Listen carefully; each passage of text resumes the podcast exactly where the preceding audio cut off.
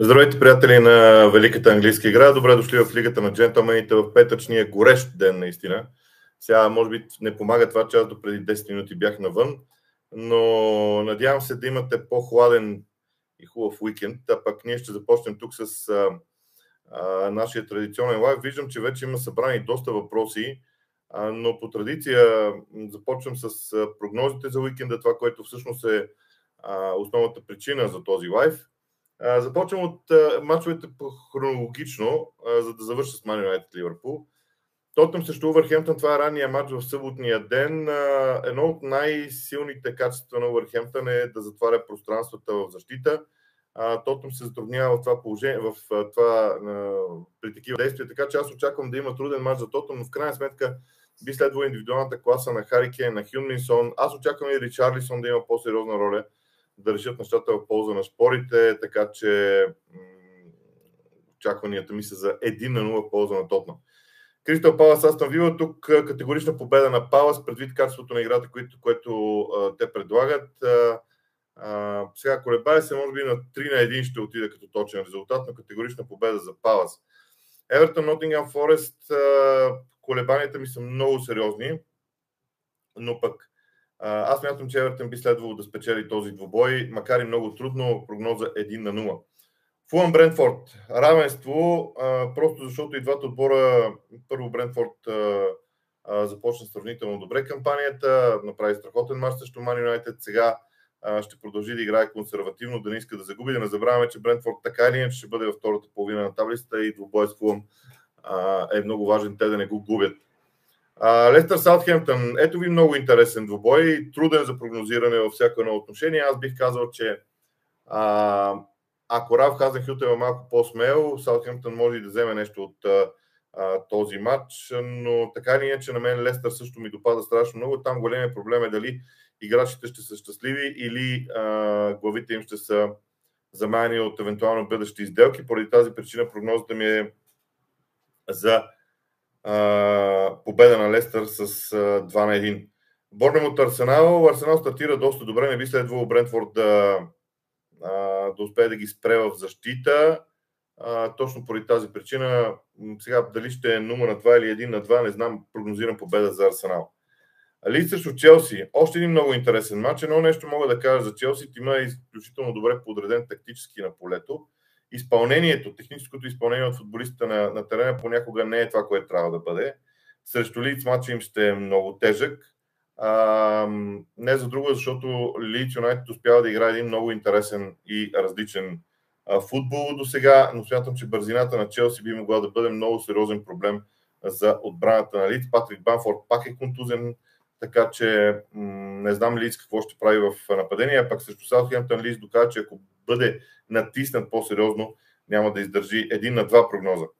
Уест Хам срещу Брайтън ет Хоуф Албиън. След толкова хубав футбол, който Брайтън игра и толкова разочароващи мачове за Уест Хам, ми е трудно да кажа каквото и да е за този двубой отново. А, така че тук пак ще стигна до победа а, за Брайтън. Не за друга, просто защото ми се струва, че а, просто футбол, който Брайтън играе, е, е по-добър от този на Уест Хам. Проблема е, че ако Уест Хам пък направи три загуби поред, а, много е труден този мач за прогнозиране. Аз отивам в посока победа на Брайтън, но си давам ясна сметка, че може спокойно да бъде и победа за Уест Хам Юнайтед. Най-големият тест на Манчестър Сити до този момент, гостуването на Нюкасъл. А, прогнозата ми е за равенство в този двубой, защото Нюкасъл наистина върви напред и футбол, който играят, е много впечатляващ. За мен баланса в тяхната игра е всъщност най-впечатляващото. И накрая Ман Юнайтед Ливърпул. Подозирам, че ще има въпроси за този матч след това, така че за да не се повтарям последствие, ще кажа няколко думи малко по-детайлно. След такъв провал, какъвто Ман Юнайтед имаше срещу Брентфорд, обикновено треньорите първото нещо, което правят, е да се опитат да се застраховат защита. Така че аз очаквам Ман Юнайтед да играе с трима централни защитници, съответно Лисандро Мартинес да е в зоната на а, Мохамед Салах и там, а пък крайния бранител на Ман Юнайтед, който и да играе в ляво, да се грижи а, съответно за Трент Александър-Арнолд. Някакси е много логично това действие да бъде направено. Ще видим Тен Хаг какво ще реши. А, така че в моите очи би трябвало Ман Юнайтед да играе с трима централни защитници и да се опитат да не загуби този матч. Големият проблем на Ливърпул е, че при отсъствието на Нунес те трябва да измислят нещо ново в атаката. Аз съм сигурен дали Боби Фирмино ще играе, май, че може би всъщност трябва да го проверят това нещо, за да продължа с изводите. Но така ли е, че при Ливърпул има контузени липса, айде да ги нарека липсващи играчи в нападение, липсващи играчи, които би трябвало да имат основна роля в един момент за марсиаци. Между другото, липсата на Диого Жота, на Тиаго Алкантара, Нунес, сега казахме, че е наказан. Роберто Фирмино не е ясно дали ще играе. Вероятно, така, вероятно той ще е готов, така че би следвало той да е в центъра на атаката. Но той прави играта на Ливърпул малко по-различна, не толкова директна. Така че колебанието ми е много сериозно, защото при трета поредна а, загуба за Ман Юнайтед там ще настане истинска революция. При това мача е на Олд Трафорд. А, логиката ме кара да мисля, че Ливърпул, а пък Ливърпул да няма победа първите три мача е също немислимо. Логиката е, че Ливърпул ще го вземе този матч. А, моето усещане обаче е различно, признавам си. А, знаете ли, ще, нека се изразя така, логичната прогноза е победа на Ливърпул. Причини много. Моето усещане е, че Ман Юнайтед ще спечели този матч. Ако обаче вие ме попитате, дай, дай ми аргументи за това, аз ги нямам. Затова спирам до тук с а, прогнозите и започвам с отговорите на въпросите. Благодаря за интереса, между другото, на всички към лайф още веднъж. Ако ви харесва продукцията, харесайте канала, харесайте клипа. Надявам се, че по този начин ще имаме възможност да правим още повече продукция а, за вас. А, не знам дали това е начина, по който със сигурност нещата се променят, но, но е един от тях, така че ако ви харесва това, което а, гледате, може да ви харесате канала и всичко, което правим. Димитър Дяков, мислиш ли, че Рав Хазенхютл е точният човек за Саутхемптън? Рав Хазенхютл вече доста дълго време е начало на Саутхемптън. Така че от тази гледна точка би следвало да кажем, че той върши не лоша работа. Проблемът е, че аз не виждам израстване там и по-скоро смятам, че има разминаване между философията на клуба и това, което Рав Хазенхютл иска да прави. Това са две различни неща и от тази гледна точка, може би наистина. А... От друга страна, ако Саутхемптън предостави на Рав Хазенхютл повече потенциал, той би могъл а, и да бъде по-успешен. Не знам. Много е сложен този въпрос дали е точният човек. За сега, за сега изглежда така, сякаш има разминаване между ценностите, които клуба има и това, което Рав Хазенхютл може да предложи. Янислав, мислиш ли, че евентуален трансфер на Каземиро в Ман Юнайтед ще вдигне духа на отбора? И дали това също така не е ход на ръководството да запази звездата си Роналдо? Трансфер на Каземиро всъщност според мен е почти сигурен, а, а като гледам за какви пари става дума. Реал Мадрид просто ще са пълни, няма да ги, как да, как да кажа, ако откажат такава сума за Каземиро в настоящото положение, при положение, че спечелиха Шампионската лига миналия сезон. А, заплатата на Каземиро ще бъде вдигната драстично, според някои слухове е двойно, според други не чак двойно, но пак ще е драстично увеличението. Срока на договора е три годишен, така че Каземиро ще иска да отиде. Само, че Каземиро няма да играе срещу Ливърпул. Това, което аз ще кажа е, че Каземиро е такъв тип футболист, че аз очаквам Ман Юнайтед, защото очевидно е, че Тен Хаг иска да играе четири три три, а Ман Юнайтед да играе с Ериксен и с Бурно пред него. Това, което има Модрич и Крос. Не са много различни като, а, като характеристики. Да, индивидуалната класа е различна и така нататък. А, така че Каземиро не знам дали ще дигне духа в отбора. Но смятам, че Каземиро а, би могъл да изпълни временна роля, а, за това Ман Юнайтед да се стабилизира. Това, което мен би ме разочаровало е, ако Ман Юнайтед тръгне в посока временни решения. Защото до този момент временните решения, когато и да са ги направили в последните десет години, не върших работа. Последното добро временно решение беше Робин Ван Перси, когато взеха от Арсенал, буквално за една година, за да станат а, шампиони в последната година на Фъргюсън. Това беше последното временно решение, а, след, което беше успешно. Колкото до Роналдо, аз смятам, че нищо не може да задържи Роналдо, защото причините Роналдо да иска да си тръгне от Ман Юнайтед не са свързани с качеството на отбора, свързани с това, че той иска да играе в Шампионска лига, прословутия му рекорд а, с а, а, Лионел Меси и битката между двамата си продължава. Това вече е някаква. Крайна сметка имат право на, има, всеки има право да мисли и да прави това, което, което е решил. Втори въпрос на Димитър Дяков. Какво мислиш за новото попълнение на Улс Матеус Нунес? Сега всички наричат Матеус Нунес най-добрия полузащитник в света в момента. Ако беше така, повечето отбори, топ отбори да са го взели. Има, има отбори, които имат нужда от полузащитници, то точно в този момент. А, дали е така или не, не знам. А, факт е, че португалците сравнително добре се приспособяват към Висшата лига. А, имаме много примери в това отношение. Така че се надявам и той да е такъв. Не съм... А, не съм на мнение, че идва най-великият футболист на света във Висшата лига в лицето на Матеуш Нунес, който обаче със сигурност има качества и то сериозни качества, така че ще видим какво ще стане с него. Аз предпочитам да седя по футболистите, когато ги видя в Висшата лига. А, Петър Митравичин. Мислите ли, че генерално класата на играчите в Европа е на по-ниско средно ниво в сравнение с преди десет, двайсет, трийсет години? Ако да, защо това е така според теб? Не, не смятам така. Смятам, че индивидуалната класа е една и съща на всички. Извинявам се, трябва да пия вода тук.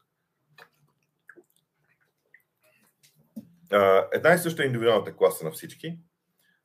И преди десет, и преди двайсет, или преди трийсет. Но футбол е различен.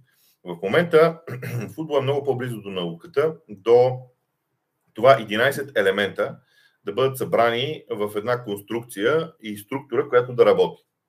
Ако имаш гениален играч, но той е в неправилната структура, това няма никакво значение и ти го губиш като, като актив.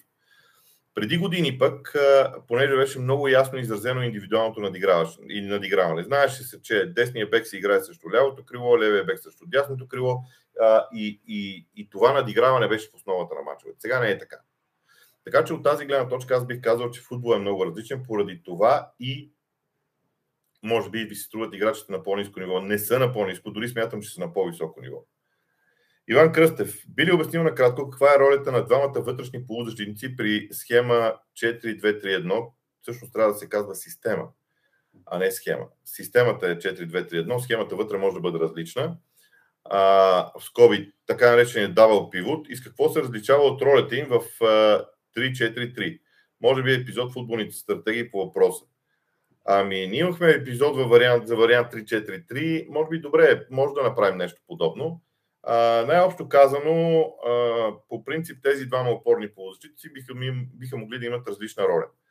По принцип, когато се изнася топката, а, всички треньори се стремят да направят един ромб или четириъгълник или квадрат. А, различно е, различни са идеите между двамата централни защитници и двамата опорни полузащитници. А, При много силни индивидуалности, както е примерно при Ливърпул в защита и при Ман Сити в защита, този роб се превръща в триъгълник. Просто защото там има трима души, които могат да свършат работата на четирима. Но дори в тежки моменти Тиаго Алкантара в Ливърпул се връща назад, за да допълни този роб и те да станат също четирима. А, така че това е ролята им при изнасянето на топката. Дава се възможност на фланговите крайни защитници да отидат високо. Съответно, тройката, която е зад гърба на нападателя, се събира навътре и стават четирима с нападателя, близо един до друг. И, атакува, и противниковото поле се атакува по този начин. За мен а, по-различното в три четири три е това, че а, при три четири три всъщност а, имаш, е, имаме подредба при изнасянето на топката с трима централни защитници плюс двама опорни полузащитници. А при четири две три едно всъщност един човек по-малко отива в по-предни позиции. Това е много общо казано а, и, и много... А, сега, ако погледнем да, в детайли различните отбори, те имплементират тази система по различен начин. Именно а, поради тази причина не може толкова елементарно да се обясни, но това е най, най, най, най-елементарният отговор, който аз бих могъл да дам. А, Васил Дечев. Защо английските отбори нямат реална конкуренция в Европа? Почти всяка година е поне два отбора на полуфинал, даже имаше английски финал. Какво го прави толкова по-силно? Самия футбол и конкуренцията. Просто когато, а, когато имаш първенство, в което всеки един матч е изключително висок конкурен... в изключително високо конкурентна среда, а, ти имаш много високо средно ниво на отборите. А, от друга страна обаче, а, примерно испанските отбори, а, примерно да речем Реал Мадрид миналата година, октомври месец се знаеш, че ще е шампион. И те реално втория полусезон, ако погледнете резултатите, ако погледнете мачовете им в а, Ла Лига, м- те играха колкото да не е без хич. Съответно, те играха определени мачове на високи обороти в а, Шампионската лига и в крайна сметка а, успяха да се справят с това. Така че а, голямата конкуренция и високото качество на футбола всеки един матч обуславя високото средно ниво на отборите в Англия, но липсата на конкуренция дава възможност на а, единични отбори да изпъкват в Европа, защото се свърши работа в а, вътрешното първенство. Таня Злат... Златарева. Първият въпрос е как виждаш бъдещето на спортната журналистика предвид влиянието на социалните мрежи? Много е интересен този въпрос, само че той е въпрос за дисертация. Леле, ще ме заболи главата, ако почна да го мисля да го, или да го да разсъждавам върху него. За мен разликата е в отговорността. И ще ви кажа защо. Всеки в социалните мрежи има право да напише каквото си поиска. От това няма да последва нищо. Но когато един журналист напише нещо в социалните мрежи, би следвало това да има значение. Би следвало неговата информация да е проверена, би следвало неговата информация да е стойностна, да е премислена. Всъщност, социалните мрежи предизвикват журналистиката по много интересен начин. Най-лесното нещо е журналистиката да дигне ръце и да каже: предаваме се, социалните мрежи ни превземат. Не е така. Социалните мрежи би трябвало да накарат журналистиката изобщо и спортната журналистика в това число да бъдат на по-високо ниво. И има още един акцент за мен. Акцентът при журналистите вече няма да бъде толкова в намирането на новината, колкото в съобщаването ѝ на аудиторията по най-правилния възможен начин, в детайлите, в премисленето, в възможността тази едно събитие да бъде обяснено и представено на хората от много различни гледни точки. Това е предизвикателството за мен пред спортната журналистика. Заради това и аз съм се хванал с този влог, защото вярвам, че в него е бъдещето, защото иначе а, всеки може да си пише каквото иска и има право на това. Феновете имат право да обсъждат, но тук е мястото, където да създадем някакъв стандарт. Окей, този стандарт е по моите разбирания. Някой може да каже: къв си ти, ти не ставаш. Окей съм, но това е моят стандарт. И аз го спазвам за себе си. Ако някой му харесва да заповяда да ни гледа, готов съм да общуваме, виждате, отговарям на въпроси, не, под, не подминавам нито един въпрос и така нататък. Така че това е, това е според мен бъдещето на спортната журналистика. Ледър в хаос, според мен. Фен съм на Арсенал, но въпросът ми е за Ман Юнайтед. Какво мисли за привличането на играчи на трийсет плюс години? В дългосрочен план не е ли глупо да градиш отбор с играчи с две-три години футбол в тях? А, по принцип да. Само че ако се оказа, че в един момент ти кажат, че ако тази година не се случи нищо, си уволнен, ти трябва да направиш първо да си решиш. Вижте, пак ще се върна, аз това съм го повтарям. За всеки един клуб има три вида задачи. Краткосрочни, средносрочни, дългосрочни. Това са и проектите. И ако се окаже, че дългосрочният проект е по-важен от краткосрочния и средносрочния, както беше в Арсенал. На Артета му е лесно. Той знае, че може да гради отбор и може една година да загуби, пращайки Салиба под наем, за да се обиграва, знаеки, че тази година не му е фатална, защото, собствен... защото собствените са му казали: работи, ние сме с тебе и зад гърба. Ако обаче акцент е върху краткосрочния проект, както май се очертава в Ман Юнайтед, тогава нещата стават различни и тогава сравнението между Ман Юнайтед и Арсенал е много трудно а, да се прави. Ако за мен трябваше на Ман Юнайтед проектът да е дългосрочен, да се започне по-търпеливо, да се знае какво се казва, какво се прави, само че а, за съжаление всичко е свързано с едни акции и цената на едни акции, които а, правят нещата различни, но не е глупаво. Въпросът е, че акцентът е различен, защото ти градиш такъв отбор, след две години трябва да изградиш друг, т.е. ти смяташ, че ще спечелиш много неща с тези играчи и след две години ще можеш да ги смениш. Ще имаш възможност да ги смениш. Не знам дали ще стане.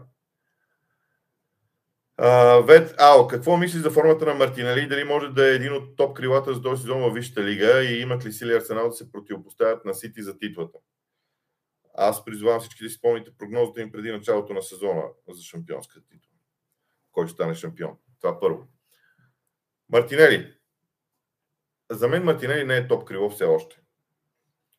За мен той има качествата да стане в бъдеще, но все още не е.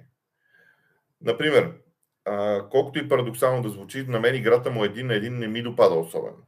Все още. Иска ми се той да е далеч по-ефективен. Има качествата да е по-ефективен. Така че да видим. а, може да стане успешен със сигурност, но не забравяйте и друго. Сега влиянието на всички отбори е към Букайо Сака. Този фланг е натоварен с много хора на противника и Мартинели стои в ситуация един на един и блести, защото там няма акцент. При Букайо Сака има трима души срещу него.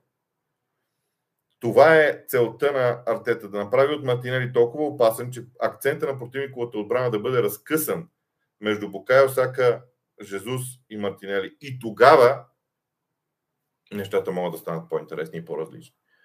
Таня Зотарева, втория въпрос. Ще реши ли потенциалният трансфер на Алба проблемите в атака на Челси или по-скоро Тухел трябва да намери нови модели в атака? Модели не. Според мен модела за атака на Челси е добър. Въпросът е да намериш правилните хора. Обамеянг има, а, има качествата да се справи с това. Убеден съм. А, няма да е лесно, но ако той премине в Челси и застане на върха на атаката, а, той би могъл да си сменя местата с Рахим Стърник. В атака а, зад гърба им да играе един човек обикновенно и по този начин да функционира нападението на Челси. Би било успешно според мен като модел. А, на Обамеянг няма да му се налага толкова много да тича, колкото трябваше в Арсенал. И всичко, завърши, всичко зависи от завършващия му удар. Последната година в Арсенал завършващия му удар не беше на ниво. В Испания се представя по-добре. Така че формално погледнато, чисто теоретично, би трябвало, Букайо, а, би трябвало Обамеянг да е добро решение за Челси. Владика. Uh, въпросът ми е, има ли други подобни YouTube канали, където да правят анализи, прогнози и новини, без значение за коя лига, разбира се. Uh, и разбира се да са на български, ако не се сещаш, може и на английски. Ами потърсете. Потърсете, нека така да се изразя. Uh, нали не очаквате сега аз да правя реклама на друг канал в YouTube, при положение, че всеки ден се грижа да има някакво съдържание в този канал. Uh, Стефан деветдесет и две четиридесет и едно. В Юнайтед постоянно играчите споделят неща от кухнята. Клуба може ли да заплаши журналистите със съд, за да разберат кой е играч? Няма как да стане това. Просто няма как да стане това. А, в други отбори също го имало този проблем. А, аз мятам, че клубовете разбират кои са играчите, които са издали тази информация и постепенно клуба се освобождава от тях. Така функционира системата.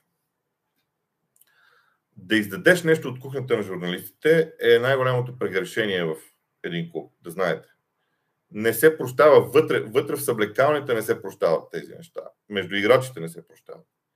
Лъчезар Павлов. Доколко ще обърка плановете за титлата, доколко ще обърка плановете на Ливърпул за титлата, ако Ман Юнайтед не знае как победих понеделник вечер.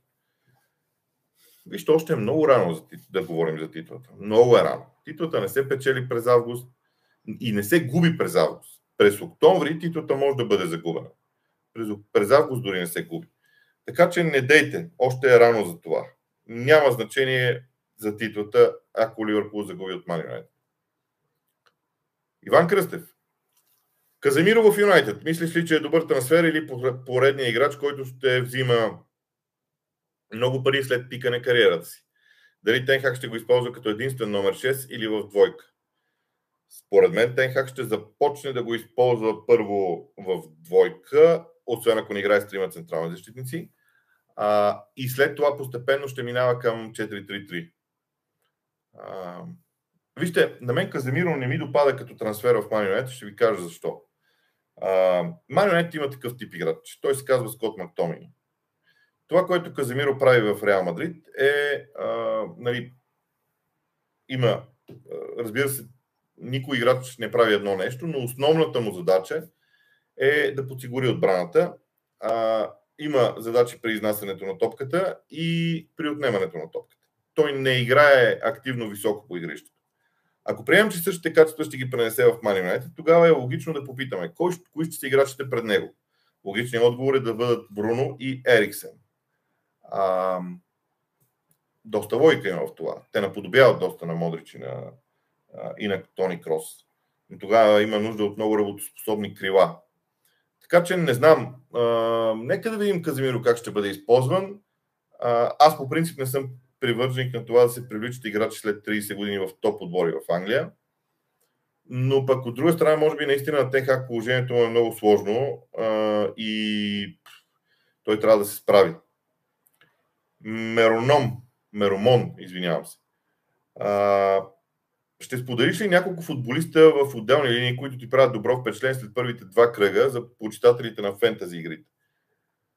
А, не ми се... Вижте, големи проблем с фентази игрите, например, е, че аз мятам даден играч за добър, но той не печели точки, защото фентази игрите са глупаво измислени. Извинявам се за израза. Някой може да се обиди. Глупаво измислени са.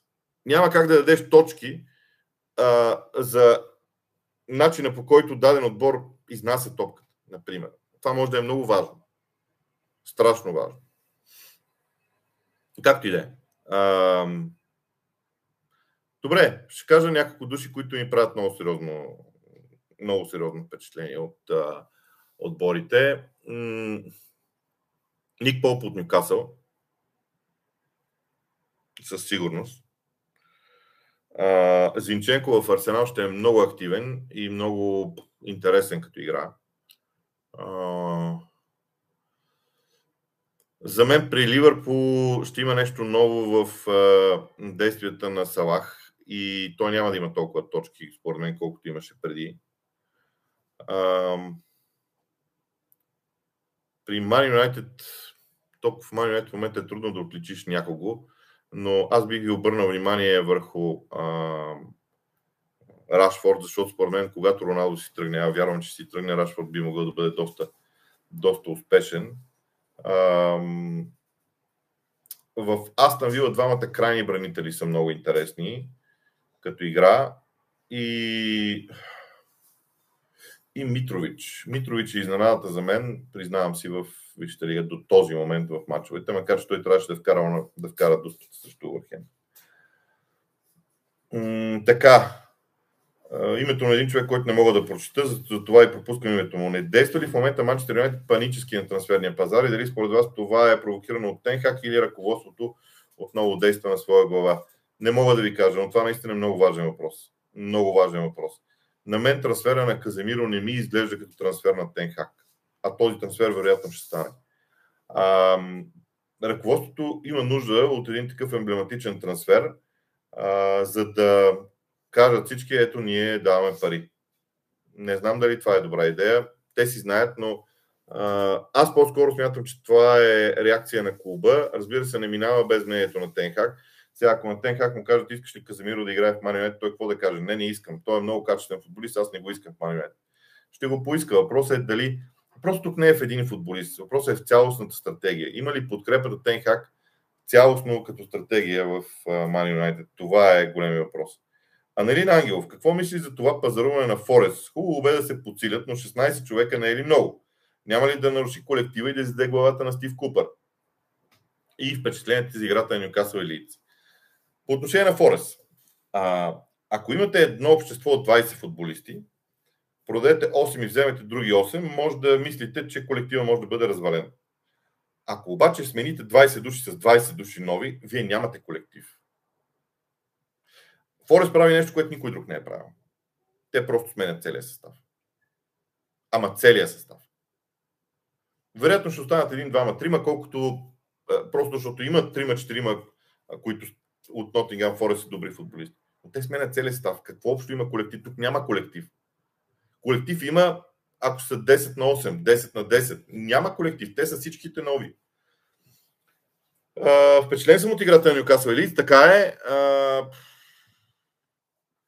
не знам, мога да кажа, че мога да кажа, че и при Лидс, и при Нюкасъл има интересни неща. Този уикенд тестовете са им, тестовете са им важни. При Лидс има една агресия без топка, която ми харесва много. Тя е по-различна от това, което правеше Биелса. Между другото, може да гледате епизода, а, кога беше? В понеделник вечер, мисля, че го пуснах с анализа на играта на, а, на Лидс. Там ще видите много неща. Другата седмица съм решил да направя нещо за Нюкасъл. И тогава ще говорим пак, но при Нюкасъл е хубаво, че Еди Хал не отива на тотални промени, въпреки че може да го направи. А, бавно, но сигурно променя състава от защита към атака и това е впечатляващо. Мрамалачо, запознат ли сте с Кристиан Тиц, треньор на Магдебург?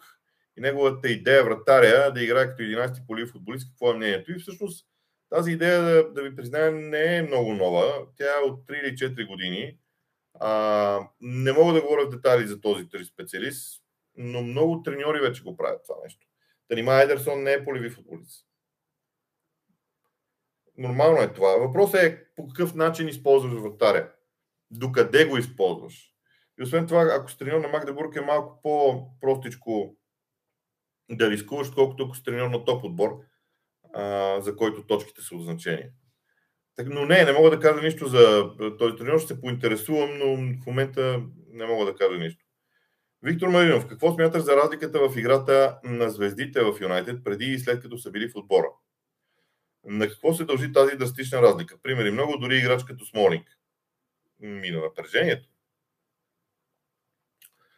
Обстановката. Знам, че сега феновете на Ман Юнайтед пак ще ми се обидят, но и на феновете се дължи. Отношението на феновете е безумно, извинявам се много. Той на, на феновете на Арсенал беше също. Те са го чували от мен, феновете на Арсенал са го чували от мен преди две години. Не можеш по този начин да плюеш всичките си играчи.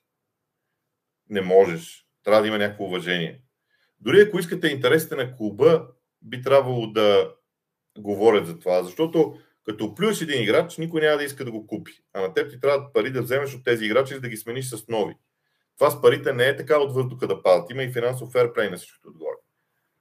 За мен това е причината. Напрежението, липсата на добра, липсата на стабилност вътре в клуба, липсата на добра подкрепа от страна на собствениците към треньора, отношението на феновете, това, че всички фенове искат ерата на Фъргюсън.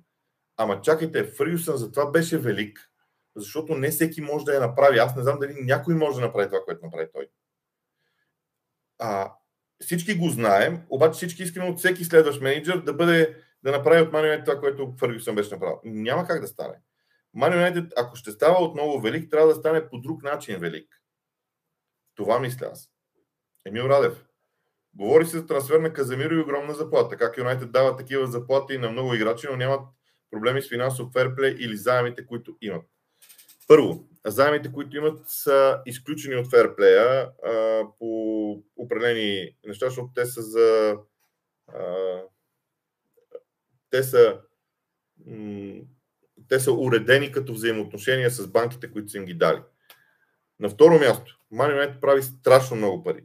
Смисъл на финансовия ферплей е клубовете да харчат толкова, колкото правят. Ман Юнайтед прави много пари и може да дава много пари. Това е разликата. Големият проблем за Ман Юнайтед ще дойде, ако клуба спре да прави много пари. И това, което сега феновете искат да направят, да ударят собствениците чрез в, в финансовата страна, не съм сигурен, че собствениците ще бъдат ударени. Но клуба ще бъде ударен със сигурност. Ще видим какво ще стане, но просто Ман Юнайтед прави много пари. Аналин Ангел, втори въпрос. Ако Обамеянг дойде в Челси, дали ще го приемат феновете на Челси и Арсенал? Какво общо имат феновете на Арсенал? То отива в Челси. Ще го свиркват на един матч. Примерно. Освен това, Обамеянг не се раздели с лошо с фенове, той Арсенал го изгони. Така че аз не виждам драма. Аз по принцип не смятам, че в съвременния футбол вече има драма, ако някой бивши играч на даден клуб отиде в друг. Сега вече ще е по-лошо, ако Де Бройне, сега, ако Де Бройне от Ман Сити отиде в Ливърпул. А, или Салах от Ливърпул отиде в Ман Сити, окей, това вече е крайност. Но това няма как да стане. Така че не смятам, че този трансфер е някакъв огромен проблем а, в тези моменти. За Каземиро вече няколко пъти отговарях. Васил Цветков, въпросът ми към теб е дали е възможно Ливърпул да повтори лошия сезон преди две години и да отпадне рано от борбата за титлата. Всичко е възможно, всичко е възможно наистина, но нека да не забравяме, че сезонът още е много млад. Ливърпул, вижте, при Ливърпул проблем е по-скоро проблем чисто игрови. А, дори те имат много по-голям потенциал, отколкото имат като игрови проблем, така че би трябвало да се справят. Не е толкова голям проблем. Ман Сити също ще загуби точки някъде. А, аз не мисля, че в момента проблема на Ливърпул е чак толкова сериозен. А, друг е просто, че медиите опитват да го направят, защото това е работа на медиите. Те преекспонират, особено жълтите медии в Англия, те преекспонират даден проблем, почват да смятат едни разлики в точки и така нататък и така нататък. Да видим. Мармеладчо, втори въпрос. Очетава супер сблъсък през сезона Брентфорд Улфс или Норвегия-Португалия. Има ли причина за пристрастията към играчите от конкретни държави в тези отбори? Ами, предполагам, че менеджерите имат а, и клубовете имат доверие на дадени агенти, които работят с тези държави, привличат тези играчи. А, когато, примерно, трябва да един играч да отиде в чужбина, винаги е по-хубаво да отиде в среда, която познава, където има познати хора около него. И аз смятам, че това е нормално. Наистина много нормално. А, когато имате един португалец, той винаги би отишъл в Уъркхемптън, защото там има други португалци и прехода и, и приспособяването му към средата ще стане много нормално, много лесно. Така че това според мен е обяснението, не е нещо друго. А, също важи и за Брентфорд. А, Мартин Златев. След новината за сър Джим Ратлиф, изведнъж от клуба договаря сделка за Каземиро на стойност седемдесет милиона и предлагат осемдесет милиона за Антони от Аякс. Отчаян опит на Глейзърс да успокоят феновете. Смятам, че не е така. Нищо не може да накара фамилията Глейзърс да продаде своите акции. Нищо. Може да има начин, по който да бъдат купени тези акции. Така наречения hostile takeover, но много е сложно според мен. Фамилията Глейзърс гледат единствено и само цената на акциите си на Ню-Йоркската борса. А ако сте видели какво е станало с цената на тези акции, след като сър Джим Ратлиф обяви, че би се поинтересувал от този клуб, всъщност ще разберете, че Ман Юнайтед спечели едни пари, които спокойно може да вложи в такива трансфери. Всъщност, собствениците. За мен няма нищо общо. Двете неща нямат нищо общо. Янко Станчев. По моя мнение, през миналия сезон Челси успя да, да се опъне на Ливърпул. Според вас, намерил ли е Томас Тухел начина, по който да се справи с Юрген Клоп и компания? Това е един матч. Важното за Тухел е да намери начина, по който да печели да спечели трийсет и два мача. Или трийсет мача. Защото общо дето вчера гледах една графика, как се, се, как се промени, как се промени резултатите на шампионите от две хилядната година насам. И виждаме, че вече става дума за деветдесет точки плюс на шампиона. Това е много важно. Така че тук въпросът не е в единия матч. Въпросът е в много други матчове. И да, Тухел би могло да се противопостави на Ливърпул, Тухел може да се противопостави на Ман Сити също, може, може да победи Арсенал, може да победи Тотнъм, може и да не ги победи и така нататък. Uh, за мен е по-важно да се намери модела за цялостната игра на отбора. Антонио Нетков. Хоп, скочиха въпросите. Чаках това нещо от едно известно време. И сега, докато намеря въпроса, ще е малко по, uh, по-сложно, защото очевидно въпросите са доста... А, ето го. Антонио Нетков. Според теб, кой ще е първият уволнен треньор този сезон? Може да ти звучи изненадващо, но на мен Евертън буквално ми изглежда като отбор за чемпионшип и мисля, че Лампард няма да изкара много. Ще видим. Ще видим. Нека да съдим за треньорите на първи септември. Аз бих отишъл... Аз все още смятам, че а, има, има няколко треньора. Хазенхютл е сред тях. А, Брендан Роджерс е сред тях. И то аз по-скоро не, не смятам Брендан Роджерс да е уволнен, а да напусне по свое желание. Ам... Ще видим.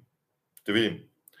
А, дори Тухел не е имунизиран, ако нещата при Челси не вървят, защото на тях наистина им трябва, а, наистина им трябва, им трябва централен нападател. Марио Стоянов, какво ти е мнението за промяната в играта на Бърнли? В първите четири мача владеят топката повече от противниците и правят по над петстотин подавания. Един мач е над седемстотин, имат и доста удари. Аз гледах три мача на Бърнли. Uh, просто това е Венсан Компани, той така играе. И така ще играе в бъдеще. Това ще е играта на Бърни. Така че не се очудвайте изобщо от това. Uh, ще видим какво ще направят, но uh, проблема в чемпионшип е, че противниковите отбори не се впечатляват много от това, че някой владее топката срещу тях. Напротив, uh, противниковите отбори ще се чувстват окей, okay, ако някой владее топката сред тях. Те си изчакват, играят по друг начин. Проблема е, че владението на Бърни трябва да бъде превърнато в острота, превърнато е в а, положения И другото, следете екс джи-то на Бърни, т.е. връзката между владението на топката и екс джи-то. Ако екс джи-то трайно започне да се увеличава, това е добра новина за Бърни. Да не лъкатуши по този начин, а просто да е трайно, прогресивно нагоре в мачовете. Димитър Дяков, какво мисли за играта на Нат Филипс срещу Палас? Ми слаба игра на Филипс срещу Палас, защото просто Палас се прицели в него. И той не успя да се справи. Има такива моменти. Нормално. Иван Иванов, мисли, че има спад в представянето на Трент и Анди Робъртсън и от това страда атаката на Ливърпул. Аз забелязвам непълна отдаденост за всички мачове на Арнолд след шампионския сезон насам. Аз не бих се съгласил с това. За мен и Трент, и Анди Робъртсън променят играците, както всички останали играчи на Ливърпул, заради Дарвин Нунес. Просто а, Ливърпул ще играе по различен начин. Имат нужда от време. Имат нужда от напасване. А, когато имаш типичен централен нападател, който към когото може да центрираш топката, включванията в предни позиции стават по-различни. А, разиграването на топката също. Салах вече не е толкова често в центъра, така че Трент да отива на неговото място. А, това се случва по-малко пъти, но се търси по-голямо разнообразие, така че аз не бих казал, че има спад в представянето на... Не бих се съгласил дори, че има спад в представянето им. Александър Михайлов, продължава ли Ман Юнайтед с лошата трансферна политика, като се насочва към трийсет годишния Каземиро? Той е май над трийсет години. А, и ти споменава в едно предаване, че Реал никога знае кога да продава. Арсенал не бих, че Реал знае кога да продава, но Реал ще се възползва от това, защото всеки би се възползвал. Такива пари, каквито някой предлага за Каземиро, никога няма да им бъдат предложени повече. А, освен това, те така или иначе взеха футболист, който е нагоре-долу същата позиция, когато трябва да развиват, сега просто трябва да го развият по-бързо. А, освен това, имат бюджет, който бюджет за испанските клубове е важен, там приходите не са чак толкова големи, те ще получат сега ни добри пари и могат да се ориентират. Говори се, за, че искат да вземат Бруно Гимараеш от Нюкасъл, или поне са хвърли поглед. На Бруно, не вяр... на Бруно Гимараеш не вярвам в тази сделка да стане, но това само ви показва към такъв тип играчи се насочва Реал Мадрид, което е по-важната информация. А, така, Марио Стоянов вече два въпроса зададе, така че пропускам. Николай Дечев. А, добър ден, честит петък. Трите неща или качества, по твое мнение, които трябва да притежава най-вече успешния и качествен футболен анализатор в наши дни. У, Николай Дечев редовно задава такива въпроси, между другото. А, те са изключително смислени. Uh, първо, според мен, трябва да гледа на футбола като на наука. Второ, трябва да знае страшно много за играта, за това какво търсят треньорите, да, да знае ежедневието на треньорите и начина на мислене на треньорите, като второ. Uh, и като трето, трябва да може да чете статистиката. Като казвам да чете статистиката, това не означава сляпо да гледа статистиката, да може да я чете. А, аз винаги ще се възхищавам на едни думи на Фъргюсън, който беше казал на времето, че статистиката е като мини жупа преди на жената. Показва много, но не е най-важното. И всъщност идеята е да можеш да прочетеш статистиката. А, за да можеш да продължиш с изводите и да комбинираш всичките тези, тези неща. А, Венцислав и Юзекчиев. Извинявам се, ако не съм прочел името правилно. Случайно гледах видео с Гари Невил, където той казва, че коментатора Мартин Телър има цяла книга с статистика преди да коментира който и да е матч. Вие какъв подход имате? Горе-долу подобен. А, сега, Мартин Телър а, е друга, друга бира, както се казва. Той е преживял всичко. А, той мисля, че ползва една книга, която е издание, беше издание на Sky Sports. М- казва се Football, Football Yearbook. Аз дълго време събирах изданията, но вече не, защото всичко го има в интернет. А, реално погледнато, аз имам страшно много статистика. Повярвайте ми, пред себе си имам страшно много статистика. А, мога да ви залея с нея, но не искам. Гледам да, гледам да посягам към статистиката само в крайен случай. Това е моят подход. Някой може да не го харесват. Станислав Танев. Благодаря за поздравленията от мое име. Мислиш ли, че формата, и сега въпроса, мислиш ли, че формата на Ливърпул би повлияла на тази на Ман Сити? Знаем, че последните години се бутаха нагоре един друг. Ман Сити си имат собствени проблеми да направи така, че тима да е изключително ефективен с Холанд в състава. Не знам. Не знам защо е така. А, тоест, не знам как ще ги решат, извинявам се, не друго. А, не вярвам, не вярвам Ман Сити да се повлиява от Ливърпул. Ман Сити си има собствено темпо, което ще го гони. А, а и те знаят, че Ливърпул в един момент ще дигне нивото в играта си. Всички може би го знаем. Нали? Някой не се съмнява, че Ливърпул ще са в това положение цял сезон. Сега, ако някой може да прогнозира това, много, ще бъде много смело. Така че не, не мисля, че, че ще е чак толкова сложно. А, Александър Михайлов, последен въпрос. Защо футболистите на Ман Юнайтед тичат с по пет до десет процента по-малко в сравнение с тези с опоненти? Това е статистика от целия минал сезон и последните два мача. И това е а, в... Това е, как да кажа, това е сбор от много неща. От отношението на играчите, от стратегията на треньора. Знаете, че примерно Тотнъм беше отбора, който най-малко тичаше с Нуно Санто и най-много тичаше с Антонио Конте. И това стана само от треньора. В момента играчите на Ман Юнайтед са на училище. Те се учат на нещо ново и тичането е един следващ етап. Първо трябва да осмислят това, което се случва на терена около тях, това, което те трябва да правят, и след това ще дойде тичането. Scream Studio, поздрави, Били разяснил при какви условия може да се преиграе матч. Може да се преиграе, когато наистина са нарушени а, много сериозно правилата на играта. Много сериозно. И се прецени, че това нарушаване на правилата на играта а, реално е...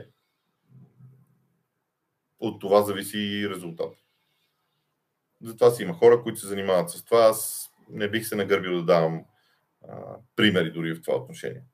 Филип Димитров. Миналия сезон, втория матч между Арсенал и Сити, Артета заложи на нова стратегия в висока пресия, реално отбора изиграе най-силния си матч. Мислиш ли, че Артета трябва да се придържа към това? Вижте, също, а, между другото, сега ще кажа един извод, който чух, може би преди седмица, а, и започвам да си мисля, че е верен. А именно, че за първи път от много време а, отборите нямат една система на игра. Отборите имат няколко. А, едно да играеш срещу Ман Сити. Срещу Ман Сити си изисква определена стратегия. Друго е да играеш срещу Борнемот. Трето е да играеш срещу Брентфорд. Четвърто срещу Тотнъм или срещу Ливърпул. А, Това, което ние говорим за стил на игра, вече се разводнява много. Защото отборите вече варират. Ето, примерно, Брентфорд а, а, директно казаха след мача, че са видели, че Брайтън са играли с дълги топки срещу Ман Юнайтед и са решили да използват и да изкопират същия подход. Различен стил на игра. А, Така че не, не смятам, че Артета трябва да се придържа към това. Аз смятам, че Артета прави най-доброто възможно към момента, като кара Арсенал да играе, да спазва основните си принципи в играта и се опитва да нагласи състава си спрямо това, което противника прави. Извинявайте, трябва още една пауза да направя. Така, Васил Цветков, втори въпрос. Смяташ ли, че има отбор, който може да играе Ман Сити в техния стил на игра? Да, смятам. Категоричен съм. Ман Сити може да бъде надигран от Арсенал. Не казвам, че ще бъде. Казвам, че може да бъде надигран. Предени условия от Арсенал. А, в техния стил на игра, говорите. Може да бъде надигран евентуално при много силен прогрес от страна на Барселона или Байер Мюнхен. Стила на Ливърпул е друг. Ливърпул може да надиграе Ман Сити, но не с техния стил на игра. Тотнъм също. Т.е. има отбори, които могат да ги надиграят, но не и с техния стил на игра. Борислав Цонев. Чест и почитание за прекрасната работа. Благодаря за поздравите. И искам да попитам, имаш ли информация относно слуховете за евентуална смяна на Артета с Тите след края на световното, които се тиражират? Това няма как да стане. Според мен. Няма как да стане. Някой се упражнява много, но няма как да стане. Валю Валев, поздрави за страхотна работа, благодаря, фен съм на Реал Мадрид и в тази връзка как, какво смяташ за слуховете за идването на Каземиро в Ман Юнайтед? Още веднъж комплименти за цялата работа. Ми, какво да смятам за слуховете? Реални са, между другото, аз в а... сряда беше. В сряда се убедих, че са много реални слуховете през деня, когато започнаха да циркулират вече малко по-конкретни информации. Това е добра сделка от гледна точка на Реал Мадрид, според мен. Категорично добра сделка от гледна точка на Реал Мадрид заради парите. Със сигурност. Станислав Рангелов. Поздрави на Станислав. Мислиш ли, че Серхио Гомес може да е титуляр на левия бек за Сити или по-скоро ще е резерва? Ами... Ти знаеш, Станислав, че при Сити въртележката е толкова голяма, че а... се гледа никой да не играе повече от четирийсет до четирийсет и пет мача на сезон. Ако Серхио Гомес играе петнайсет или двайсет, това е чудесно за Сити. Те, ако това стане, това е чудесна новина за, за клуба. Така си мисля. А, за Каземиро говорихме много, така че пропускам въпросите, свързани с а, него. Може да се върнете назад във видеото и да ги, а, да ги чуете. А, Богдан Богданов. А, Арсенал ще вземе Тилеман след края на договора му, а, след като договора му изтече, или просто иска да накара Лестър да свали цената. Всъщност и двете неща са възможни, а възможно и да не го вземе. А, истината е, че Тилеманс вече не е опция номер едно за Арсенал, защото на тях им трябва футболист на позицията на Партей. И като гледам, последните слухове са за играчи на тази позиция, а не на хората на така наречената осмица, защото те там имат вече хора, а, и които биха могли да се развиват, а, според мен. Любомир Методиев, мислите ли, че Ливърпул ще приключи с още резултати срещу Юнайтед? Това е логиката, обаче в това дерби никога нищо не се знае. Никога нищо не се знае. М- Виждаш ли, Арсенал беше Шака, за Джака сигурно става в центъра. А- Аз съм, съм доста различно мнение за Джака, защото за мен той е много влиятелна личност в съблекалнята и има лидерски качества. Дори смятам, че Арсенал ще остане треньор в... Той, Джака ще остане треньор в Арсенал. А след като свърши кариерата си, особено ако я завърши в Арсенал, той сега има добър договор. А, нищо чудно да остане. И виждам в него... Виждам в него това треньорското повече, отколкото... А, друго.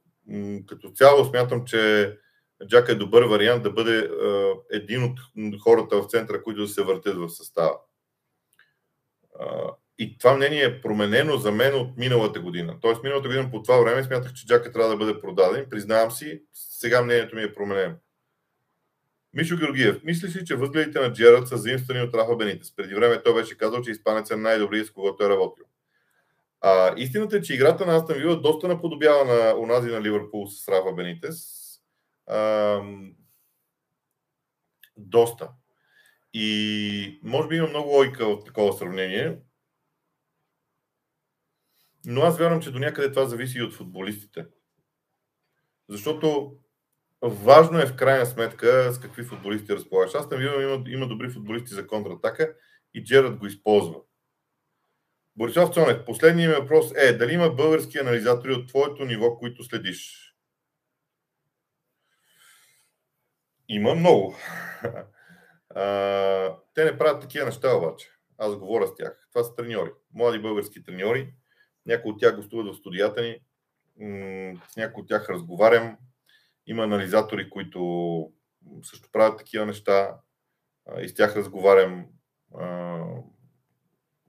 Така, мога да похваля страшно много млади хора в България, които се занимават с футбол, които са или бивши анализатори на отбори в България, или сега работят като анализатори на отбори. Има някои млади момчета, които ме изумяват с таланта си. Те също са присъствали в нашата студия. А, не искам да споменавам имена, защото ще забравя някой, ще ми е неприятно пост. Но да, има много хора, които се надявам, че ще имат възможност да се развият. Uh, Юлиан Ценков, какво е, каквото е мнението за колебливия старт на Норич в Чемпионшип? Аз до вечер ще коментирам Мило и Норич. По тази причина смятам да отделя доста внимание на Норич, но след този лайв. Uh, изненадан съм малко от старта на Норич, не, не, не, не го крия. Вижте, Норич твърде дълго а, спазваше така ни основни принципи, които върват чудесно за чемпионшип и се проваляха във Висшата лига. Не знам дали не се опитват да променят нещо. Не съм гледал цял матч на Норвич. Гледах трийсет минути от последния им матч. И за, за нещастие не бяха първите трийсет. Така че ще видим.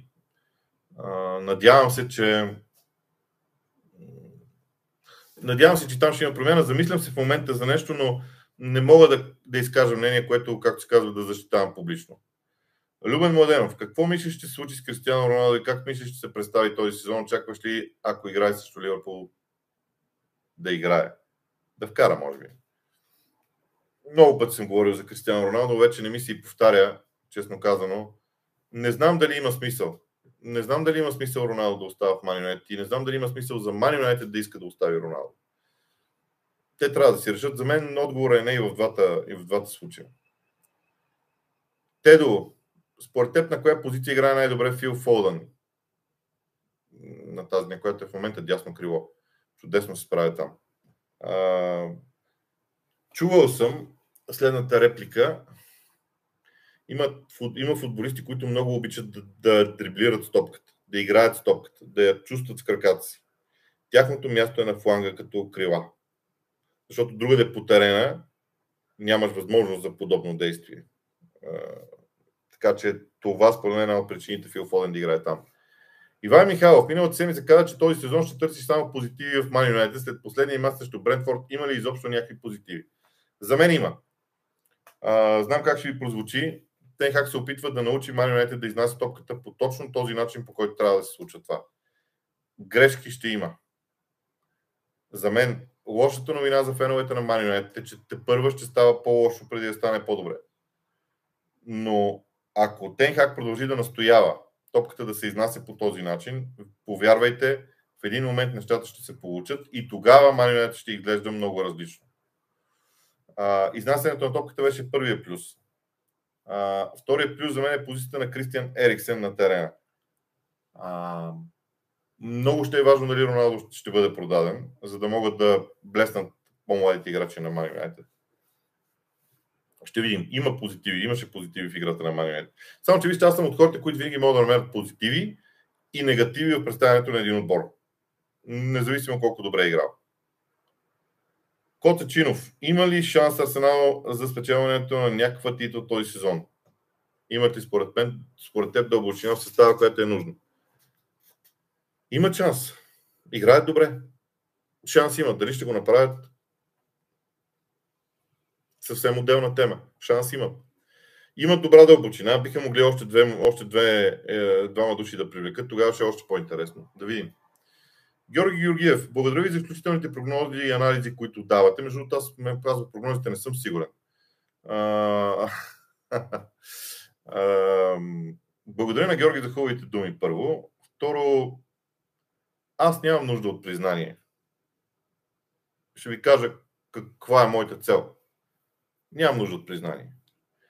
Имам нужда след двайсет години някое момче да каже, аз гледам на футбола по този начин, Uh, и благодарение на Боби Борисов. Нищо друго не ми, не, не ми трябват никакви други признания. Uh, не се притеснявайте от това. Uh, аз винаги знам, че има хора, които ще харесват това, което правя, има хора, които няма да го харесват. Няма против. Иван Рангел, какво мислиш за Зиеш и Броя? Тухил ще залага ли на тях или ще бъдат продадени? Ами аз не виждам защо Тухил да не залага на Броя. Чудесен централен нападател. Само че а, по някаква причина Тухел не залага толкова много на младите футболисти, колкото аз предполагам, че би трябвало да залага. И това в някаква степен така ми е странно. Ще видим. А, за Зиеш имам чувство, че Тухел се разочарова от него. А, твърде много играчи, които, които Челси привлече, някакси не пасват на Тухел. Това е нещо, което прави впечатление.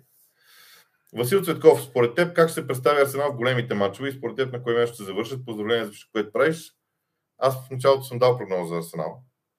Няма да я променям сега. А, интересно ми и на мен как се представят големите матчове, защото там беше голямата им слабост и миналия сезон. Нека да видим. Нека да видим. Това е достатъчно интересен въпрос. Борис Владиславов, Фирмино е здрав. Да, и аз го проверих. Здрав е. М- поне така се казва. Аз на Клоп не му вярвам много отдавна. Тези информации има навика да си ги ам, да ги дава и така, колкото да обърка всички по света. А, но по всичко за сега изглежда, че Фирмино ще играе.